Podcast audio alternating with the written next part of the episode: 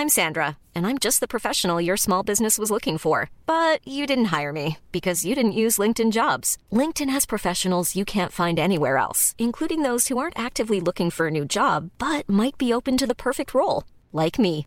In a given month, over 70% of LinkedIn users don't visit other leading job sites. So if you're not looking on LinkedIn, you'll miss out on great candidates like Sandra. Start hiring professionals like a professional. Post your free job on linkedin.com/people today.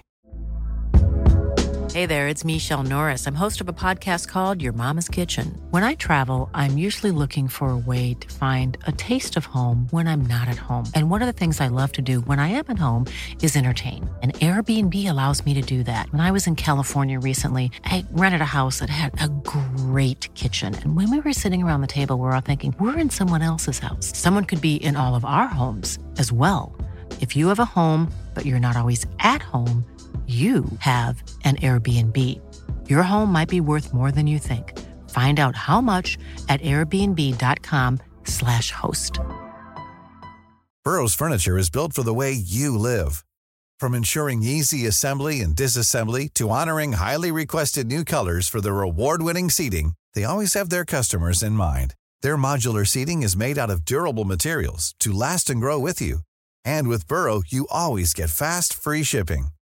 Get up to 60% off during Burrow's Memorial Day sale at burrow.com slash ACAST. That's burrow.com slash ACAST.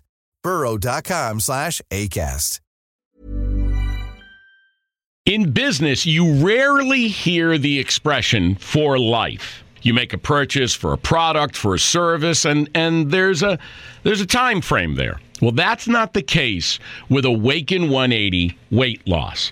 Allow me to explain. You know, a year ago, I started with Awaken 180 weight loss and had incredible success losing weight. But you can lose all the weight in the world and not keep it off. And what good is it? That's why I have support for life from Awaken 180. Yeah. I mean, I go back for check ins and make sure everything's going smoothly. But if I ever had a problem, the counselors are there to get me back on track. Why don't you do what I did and call for a consultation? 844 346 1800. 844 346 1800 or go to awaken180weightloss.com. The CBS Radio Mystery Theater presents.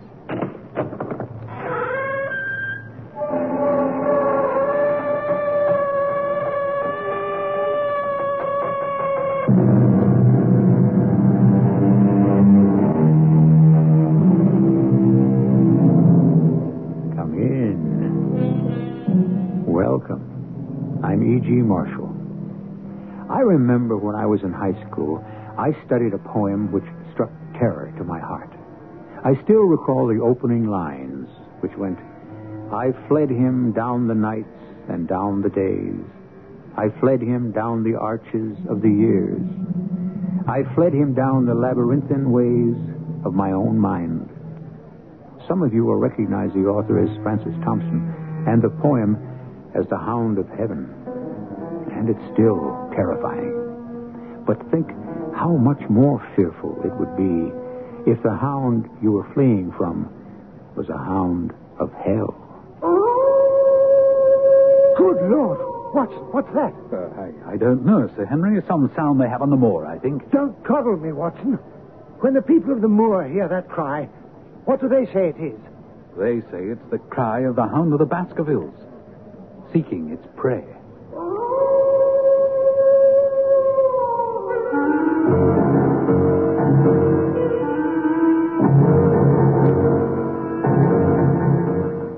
Mystery drama, The Hound of the Baskervilles, was especially adapted from the Sherlock Holmes classic for the Mystery Theater by Murray Burnett and stars Kevin McCarthy. It is sponsored in part by General Electric Citizen Band Radios and Buick Motor Division. I'll be back shortly with Act One.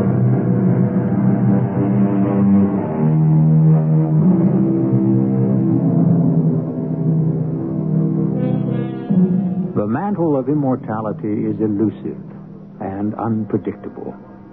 Two fictional characters, created at the turn of the century by Arthur Conan Doyle, have become undying legends. So strong is the public belief in their existence that the City of London recently granted the owner of the premises at 221B Baker Street the right to change the number of that address permanently in order to avoid the hordes of tourists flocking to see the actual living quarters of Sherlock Holmes and his colleague, Dr. Watson. Our story today starts in those very rooms in the year 1902. My training as a medical man made me an early riser. Sherlock Holmes wasn't. On this morning, my friend was at the breakfast table while I was intently examining a cane that had been left behind by a visitor who had missed us last night. Well, Watson, what do you make of it?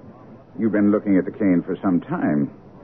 Since we've been so unfortunate as to miss the owner and have no notion of his errand, this accidental souvenir carries some importance. Let me hear you construct the man by an examination of it. Well, very well, Holmes. Really, it's child's play to read that the man's name is James Mortimer, that he's a physician. Hmm, But I would go further and say he's an elderly country practitioner who does a great deal of his visiting on foot because the end of this stick is very heavily worn down. Excellent, Watson. Uh, now, the stick was given to him by uh, the Friends of the CCH, which I take to be the Something Hunt, a, local group to whom he's possibly given some assistance. Now, has anything escaped me? Now, here, let me have a look at it, Watson. Hmm. Hmm. Well, I trust there's nothing of importance I've overlooked. No, no, Watson. This man is certainly a country practitioner who walks a great deal. then I was right. to that extent. But since we know that the man is a doctor, is it likely that presentation to him would come from a hospital rather than a hunt? And when we see the initials CCH, does not Charing Cross Hospital leap to the mind? Can we not also infer that such a presentation would be made at the time he left? Perhaps to uh, practice in the country. And since the date is on the stick, and it's only five years ago, it's highly unlikely that an elderly, well established physician would go into country practice. So, we now have a young fellow, amiable, unambitious, and possessor of a favorite dog, which I should say is um, was larger than a terrier and smaller than a mastiff. Come, Holmes. Well, the dog is too much. Not at all, not at all. If you'll observe these tooth marks in the middle of the stick, where the dog has been accustomed to carry it. The dog's jaw is too broad for a terrier and not quite broad enough for a mastiff. It may well be. It is. A curly haired spaniel. My dear Holmes, how can you possibly be so sure oh, For of the very simple reason that I see the dog itself on our doorstep. And there is the ring of its owner, and we shall soon discover why he has come to see us. The appearance of our visitor was a surprise to me because although Holmes had correctly deduced his age, his back was already bowed and he walked with a forward thrust of his head. As he entered, his eyes fell upon the stick in Holmes's hand, and he ran to it with an exclamation of joy. Ah, I'm so very glad. I wouldn't want to lose that stick for the world. Presentation, I see. Yes, indeed. From Charing Cross Hospital. Uh, from some friends there on the occasion of my marriage. Ah, dear, dear, that's bad. I beg your pardon. Why was that bad? Well, only that you've disarranged our little deductions. We had surmised that you left the hospital. Oh, and so I did. Immediately upon my marriage. Ah. It was necessary to make a home for my wife. Well, we weren't so far wrong after all. And now, Dr. Mortimer, I think it wise if you'll tell me what the exact nature of the problem is in which you ask my assistance.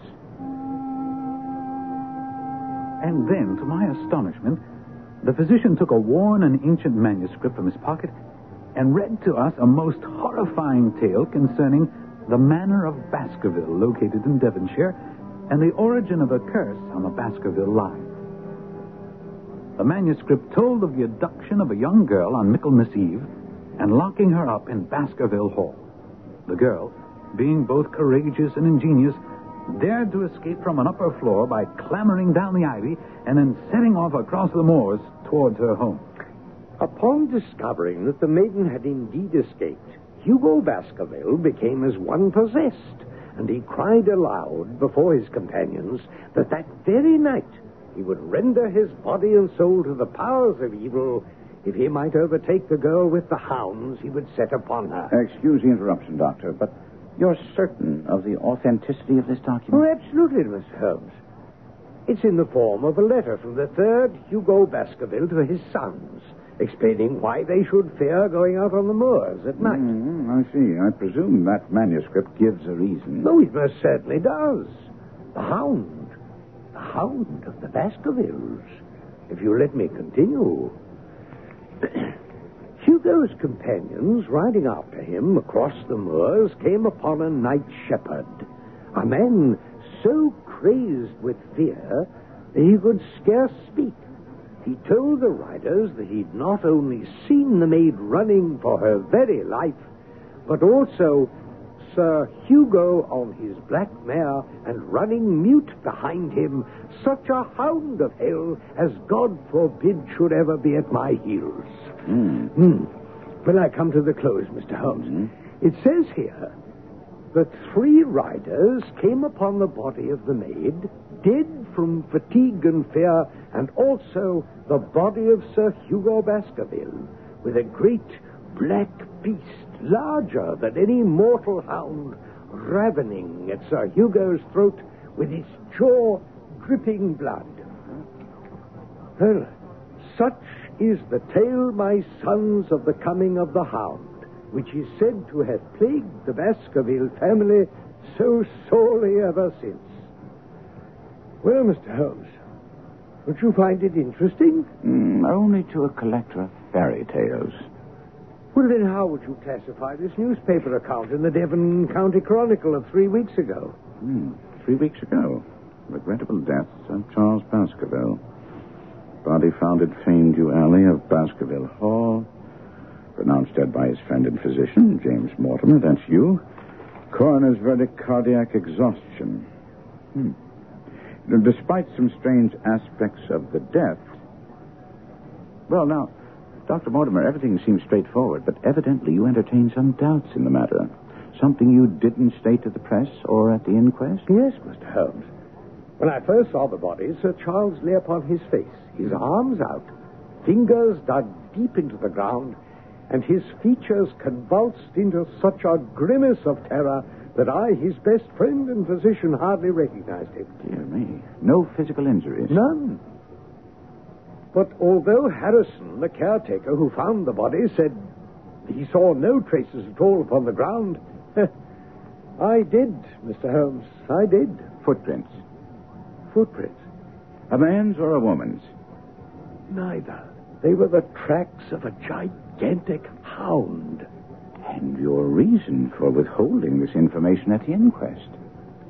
Because the people of the countryside do not share your opinion about the curse hanging over the Baskerville family. Sir Charles himself believed in it, and I certainly had no wish to add fuel to the flames. Besides, Yes? well, there's a realm in which the most acute and most experienced of detectives is helpless. You mean the supernatural? Well, I confine my investigations to this world, and I cannot understand why you are now consulting me.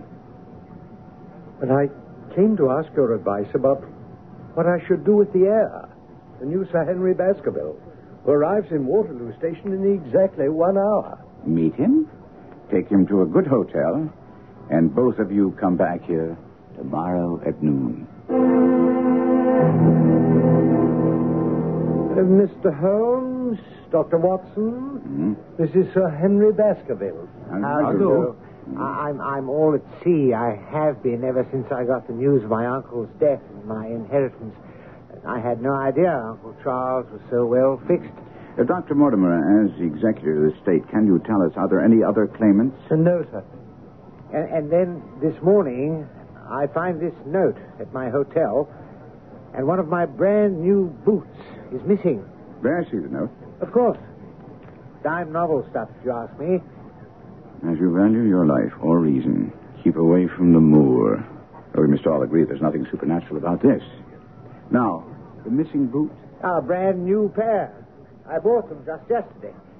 Left them outside my hotel door to be polished, and one of them's gone this morning. I can only tell you that there is no devil in hell and no man upon earth who can prevent me from going to the home of my own people. And so it was arranged that on Saturday I was to accompany Sir Henry and take up residence with him at Baskerville Hall, because Holmes was insistent that someone be with Sir Henry at all times. When Holmes and I called to pick up Sir Henry at his hotel Saturday, we found the young baronet in a rage. I won't be played for a sucker in this hotel. You still haven't located your boots, Sir Henry? But this is a different one. What? I got the other one back, and now I'm missing an old black one. I'm beginning to think this hotel is nothing but a den of thieves. I think it's very odd and damnably dangerous. Mr. Holmes, if you know something, you should inform us so that we may. Dr. Mortimer, I know only that you were concerned about the safety of Sir Henry, and quite rightly so. I also know that someone knew that you were in this hotel and saw fit to warn you to keep away from Baskerville Hall and the moor. And we all know that there were extremely suspicious circumstances surrounding the death of Sir Charles Baskerville. I therefore suggest that anything out of the ordinary, such as the curious incidents with the boots, must be taken very seriously. Surely you must be joking about the boots, Holmes. I fail to My see... dear Watson, did you bring your revolver as I asked? Well, of course. Good. Carry it at all times. Well, I confess uh, your instructions are making me nervous. They should have precisely the opposite effect. Now, Dr. Mortimer, as executor of Sir Charles' will, you know the exact amount of the estate. Is it considerable? Well, I should say that a sum in excess of £740,000 is indeed considerable. Dear me. Dear me. That is a stake for which a man might well play a desperate game. In the event something happens to Sir Henry, who stands to inherit? I mean, a distant cousin named James Desmond. And if you have any suspicions in that direction, let me inform you, he's a clergyman in his 70s. Hmm. Thank you. Now, Watson, I want complete and daily reports from you. When the crisis arises, as it surely will, I will direct you how to act. Now, gentlemen, goodbye and Godspeed.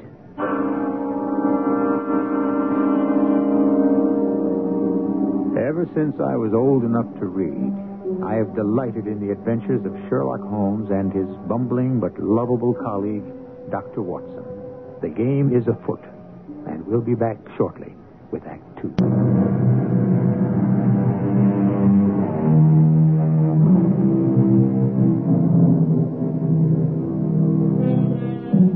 One of our most successful writers of modern detective stories once made a terrible pun, but a perceptive comment on Sir Arthur Conan Doyle's stories about Sherlock Holmes. It went this way Be they ever so humble, there's no police like Holmes. I agree wholeheartedly.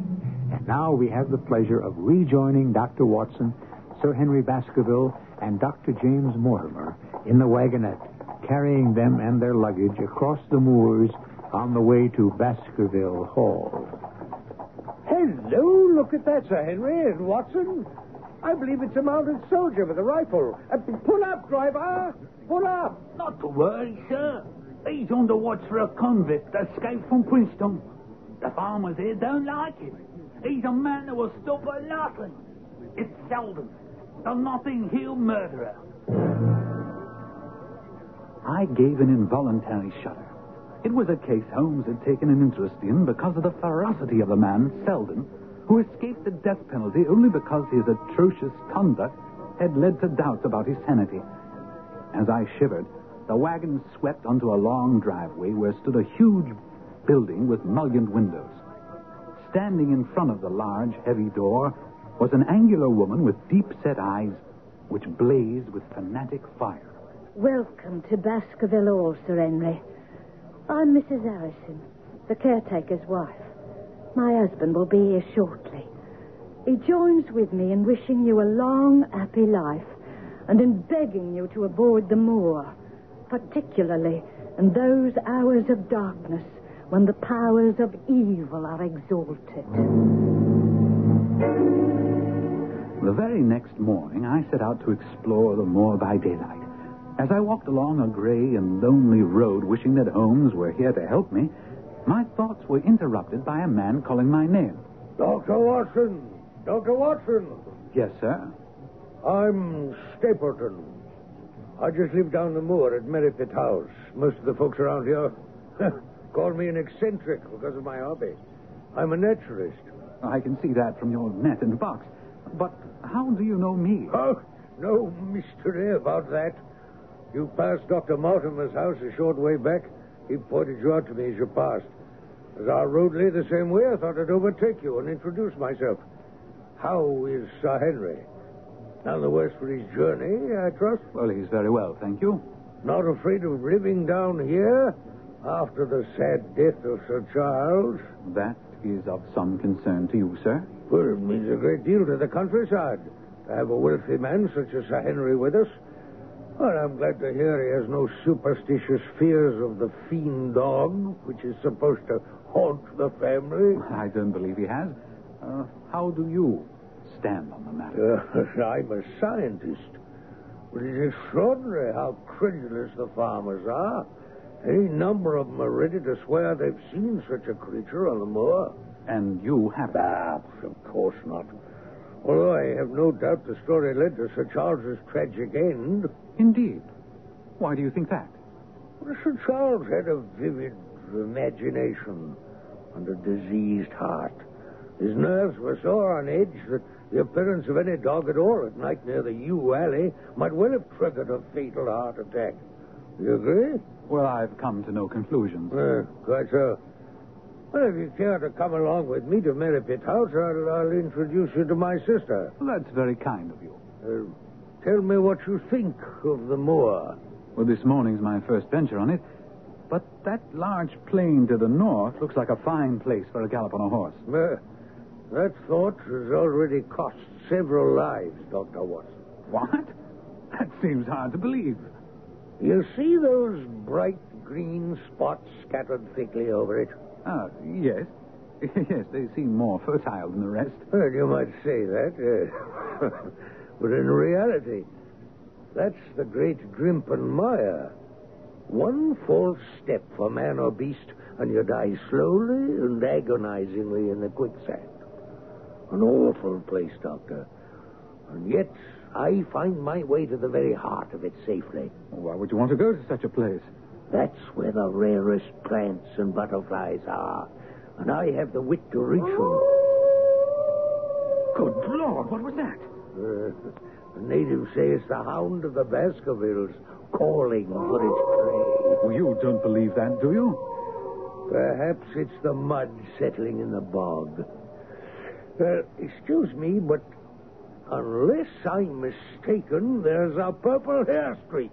Ah, very rare. I'll, I'll, I'll, I'll join you at Merripit House. You can't miss it. Stapleton was off with amazing speed and agility. To my dismay, the creature fluttered straight for the great mire.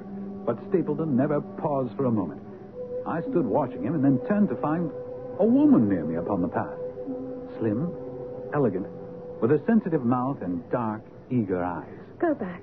Go straight back to London. Instantly. Instantly. What? Why? I, I mean, why should I go back? I cannot explain, but do what I ask. Go back and never set foot on this moor again. But I have just only come. Can't you tell when a warning is for your own good? Get away from this place immediately. But, ma'am, I...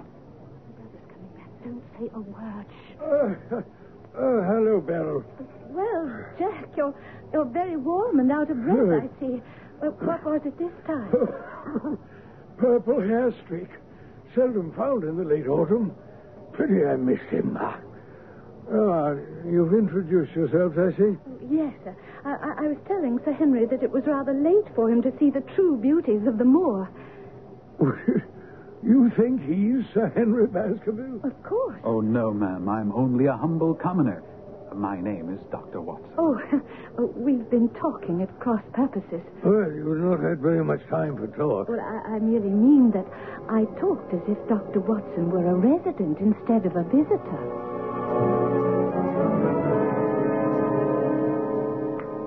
I chose this out of the way spot to settle down in, Doctor, because it offers an unlimited field of work in the areas of botany and zoology. Dr. Mortimer is a learned man, and Sir Charles was also an admirable companion. We knew him well, missed him. Of course, we miss our boys, too, don't we, Beryl? Most certainly. Your boys? Yes, I, I had a school in the North Country. However, serious epidemic broke out and three of the boys died. School never recovered from the blow. Well, I uh, feel I should be getting back to the hall. Well, as you wish. Uh, do you think we'd be intruding if Beryl and I were to call this afternoon and make the acquaintance of Sir Henry? I'm sure Sir Henry would be delighted. I set off rapidly upon the same path by which we'd come. But there must have been some shortcut, because before I'd reached the road, I was astounded to see Miss Stapleton sitting upon a rock by the side of the track. Oh, oh, I've run all the way in order to cut you off, Dr. Watson, and to tell you to forget what I said. I must not stop, or my brother will miss me. Now, now, now, hold on a moment, please. Uh, Sir Henry's welfare is a close concern of mine. Why were you so eager he should leave here? Well, my brother and I were very much shocked by, by the death of Sir Charles. We all know the story of the hound, and I felt he should be warned. But the hound's story is nonsense. No, I happen to believe it. No, I must go back. Uh, no, no, just one more question. Why did you not wish your brother to know about the warning? My brother's most anxious to have the hall inhabited. He thinks it is for the good of the people here. He'd have been angry if he knew I'd urged Sir Henry to leave. My dear Holmes, I am writing to report that I have solved one riddle, only unfortunately to come up with another. You may recall my mentioning to you that I believed I heard a woman sobbing during the first night I spent at Baskerville Hall. I mentioned this to Sir Henry, and we agreed that if I heard anything this night, I should wake him and we would investigate together. Along about two o'clock in the morning, I heard stealthy footsteps going past my door. I was out of bed in a flash and waited until they'd passed. I went to Sir Henry's room and tapped softly our prearranged signal.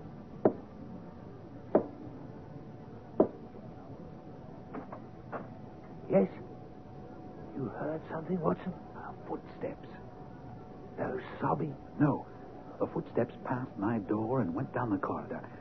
I see that it turns left. Where does it end? At a window overlooking the moors. And the steps went in that direction. Oh. Softly now. What? Why, it's Mrs. Harrison. What in the world is she doing? She's holding a candle against the window and peering out. Her face is pressed almost against the glass. And crying bitterly. Come on, Watson. We'll get to the bottom of this. All right, Mrs. Harrison. Tell us what you're doing up here. Oh, Oh, oh, oh Sir Henry, I, I, I was just going round to see that the windows were fastened. On the second floor? Oh, oh, yes, sir. Yes, sir. I, I check all the windows at night. And that makes you cry? Well, I, I, I was doing no harm, sir. I, I was just holding a candle to the window. She must have been signaling someone. Oh, no, no, sir. There. There it is, Sir Henry. An answering signal from the moor. No, sir. It's, it's nothing. It's nothing at all. Move that candle across the window, Watson.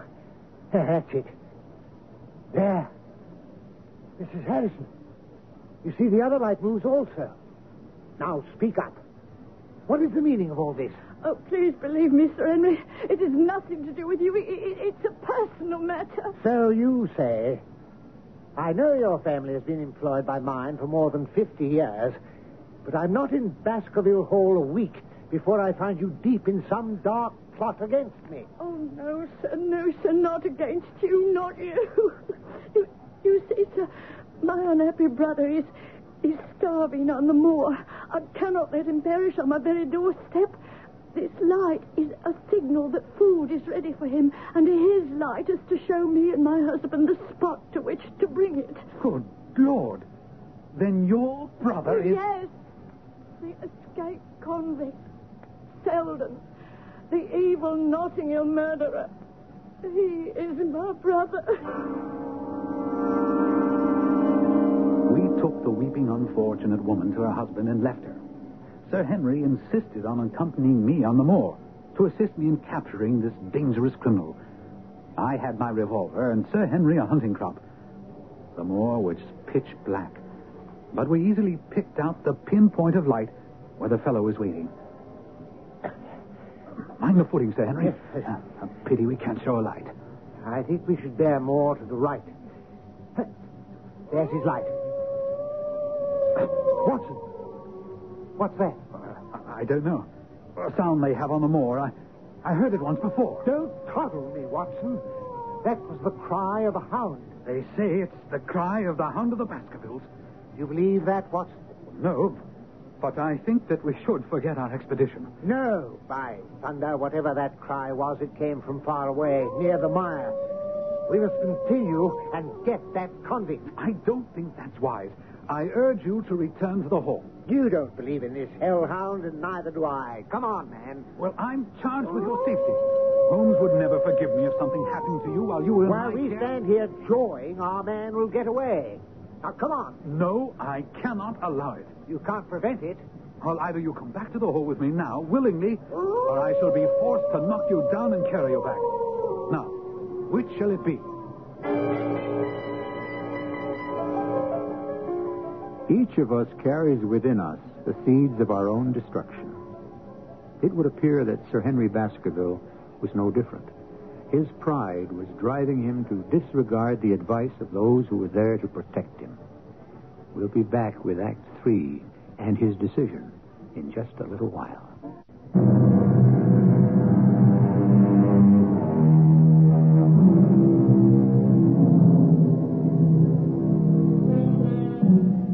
People have varying thresholds of fear. For example, I have no particular fear of heights, but a friend of mine hugs the wall if he finds himself on a terrace more than three floors up. As for me, I shudder at the thought of being hunted down by a pack of dogs, whereas an experienced woodsman might not find that so terrifying.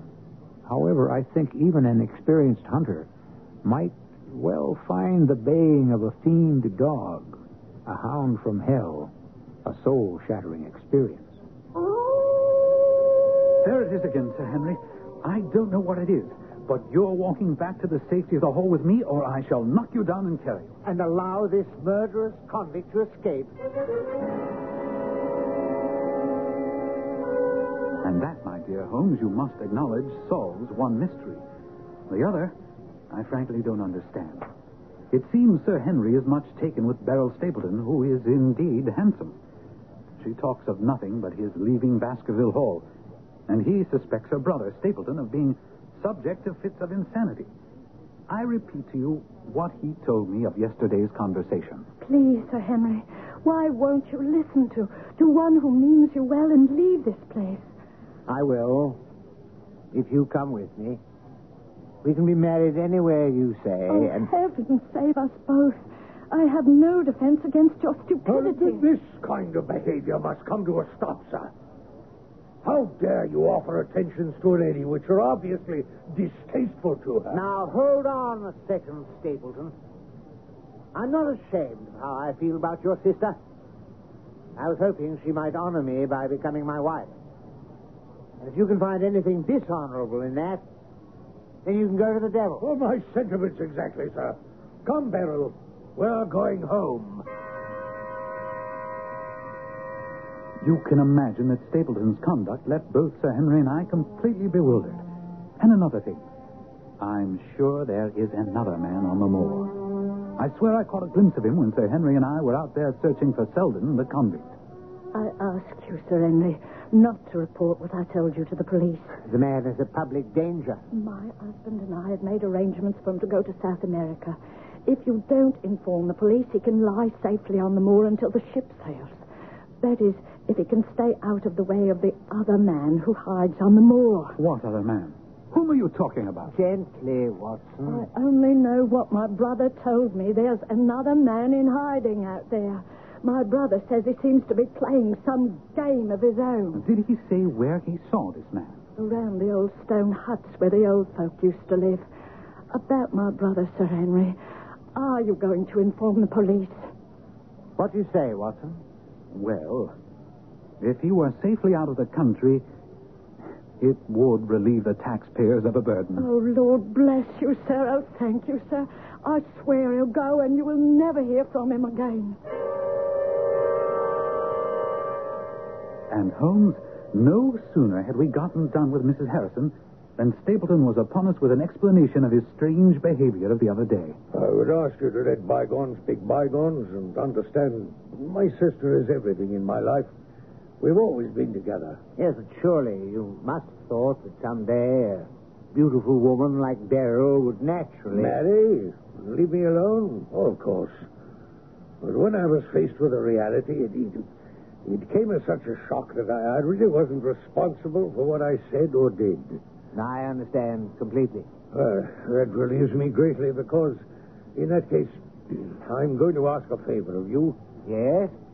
Give me some time to become accustomed to the situation. Well, how do you mean? I will withdraw all opposition if you give me three months before claiming her love. After that time, I shall have prepared myself for losing her. And if she's willing, she can become your wife. I myself was determined to discover the identity of the other man hiding on the moor. And early that evening, I went to examine the abandoned stone huts where Mrs. Harrison said her brother believed the man to be lurking. I approached one of the huts, closed my hand over the butt of my revolver, and entered quickly. The place was empty, but there were distinct evidences that it was being used. As I looked around the remains of a meal, I heard a stone click. Then a figure loomed in the doorway. A lovely evening, my dear Watson. I really think you'd be more comfortable outside than in. Holmes! I, I was never happier to see anyone in my life. Oh, more astonished, eh?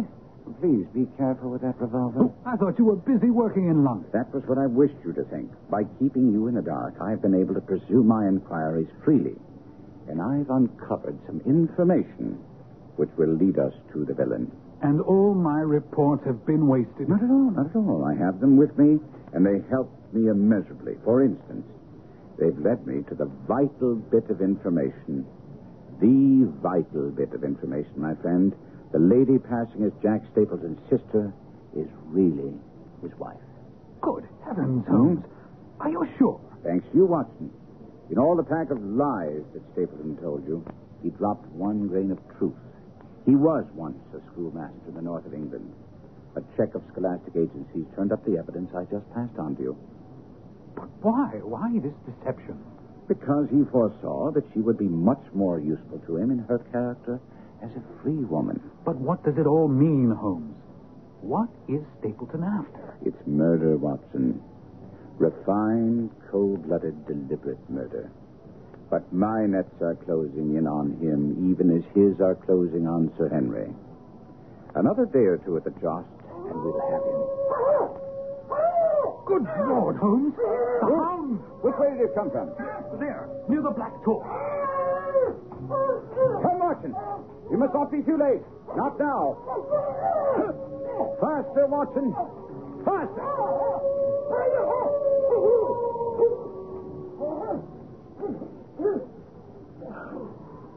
No. He's beaten us, Watson. We're too late. Fool that I was to hold my hand. And you, Watson, see what comes of abandoning your charge. Come on. Up there. Up there against the slope. Come on. Wait. It's Sir Henry.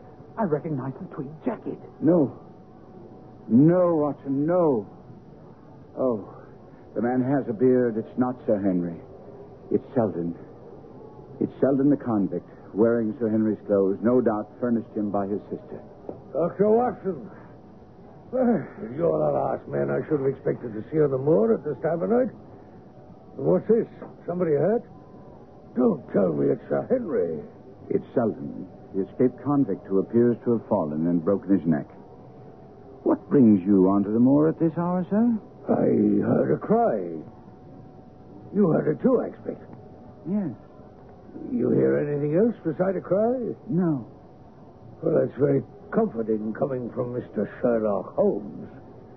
Well, you seem to be very quick at identification, Mr. Stapleton. Oh, you also, Mr. Holmes. Now that you're on the scene, perhaps you've made some discoveries. Mm, no, only that this tragedy will make an unpleasant memory for me to take back to London tomorrow night. You return tomorrow? Mm, that's my intention. Does that mean you already have a solution to the strange events Hmm. which have been troubling all of us here on the moor? No, no, no, no. Any investigator needs facts, not legends or rumors. No, on the whole, this has not been a satisfactory case.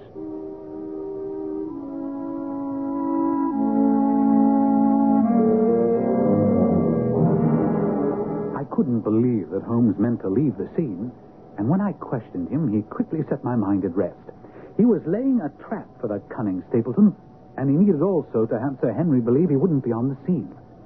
The following morning at breakfast, Ah, good morning, gentlemen. I see you've already helped yourselves from the sideboard. I'm afraid I've made some rather heavy inroads on the bacon. It's exactly the way I like it. Tell me, tonight you dine with our friends, the Stapletons. Yes. I hope you and Watson will join me. I'm sure you'll be welcome. I'm sorry, I'm sorry, but Watson and I must go to London. London? Mm-hmm. Oh, I hope you and Watson are going to see me through this business. My dear fellow, what I'm going to say next will try your trust in me even more sorely. But I beg of you to do as I ask. What's that? After you dine, walk back to the hall across the moor. What? Hmm? Isn't that the very thing you told me never to do? Mm, I'm asking you to believe me when I say you'll be perfectly safe. But it's essential that you do it. of course, Holmes and I would be hiding along his path to Baskerville Hall, but we did not tell him that. Uh, careful, Watson. Oh, look over to Grimpen Mire. Isn't that fog hanging over there? It is indeed, Holmes. Damnation. And it's moving towards us. Our success and even Sir Henry's life hang on his coming out before the fog is over the path. Oh, thank heaven. He's coming now, whistling in the dark. And I can't say I blame him. It's after him, Watson. Get your revolver. Oh, good Lord, Holmes! What is it? A creature from hell! Watson, shoot!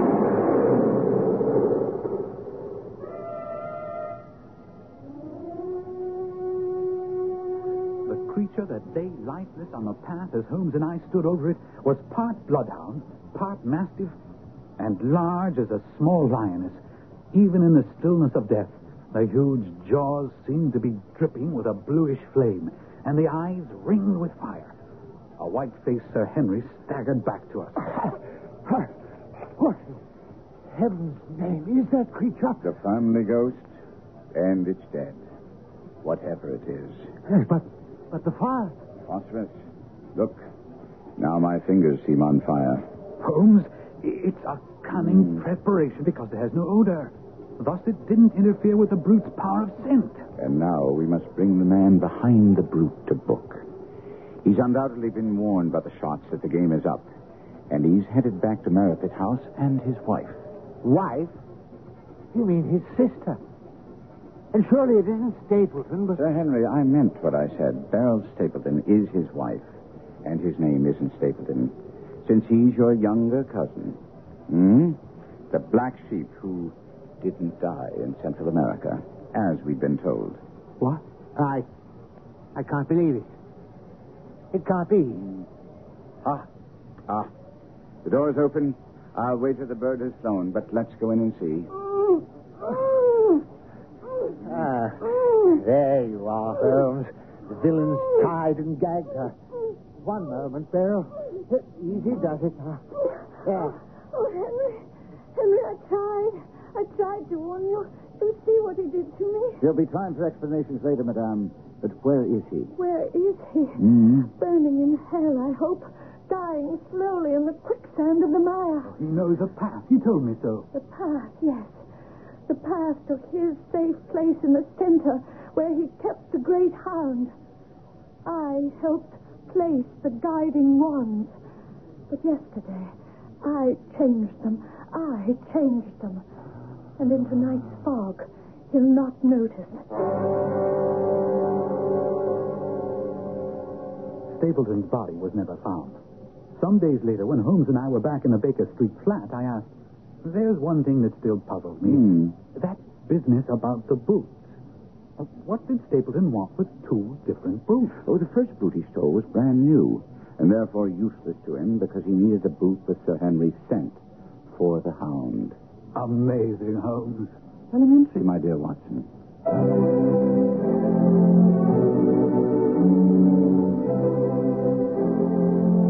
What is even more amazing is the fact that Sir Arthur Conan Doyle, the man who created the greatest detective of all time, a man whose cool, incisive reasoning served as a model for hundreds of lesser detectives, was himself a dupe of the spiritualists. He was constantly fooled and defrauded by mediums and was laughed at by the world for relaying a message from Houdini's dead mother to Houdini. Only the message was in English, a language Houdini's mother never knew. I'll be back shortly.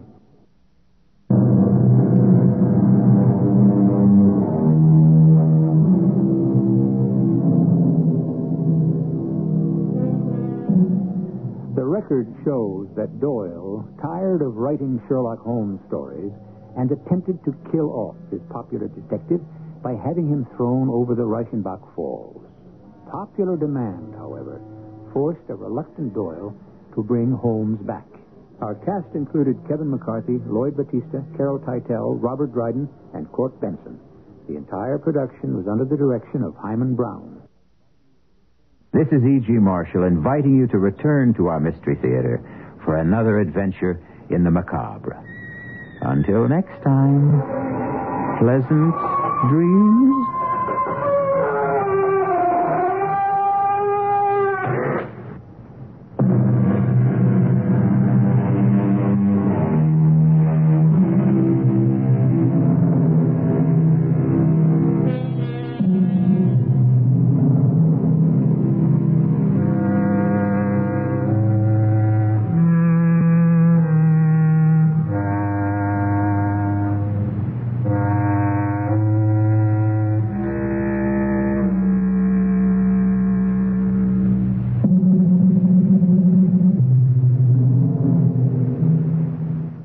Business, you rarely hear the expression for life. You make a purchase for a product, for a service, and, and there's a there's a time frame there. Well, that's not the case with Awaken 180 weight loss.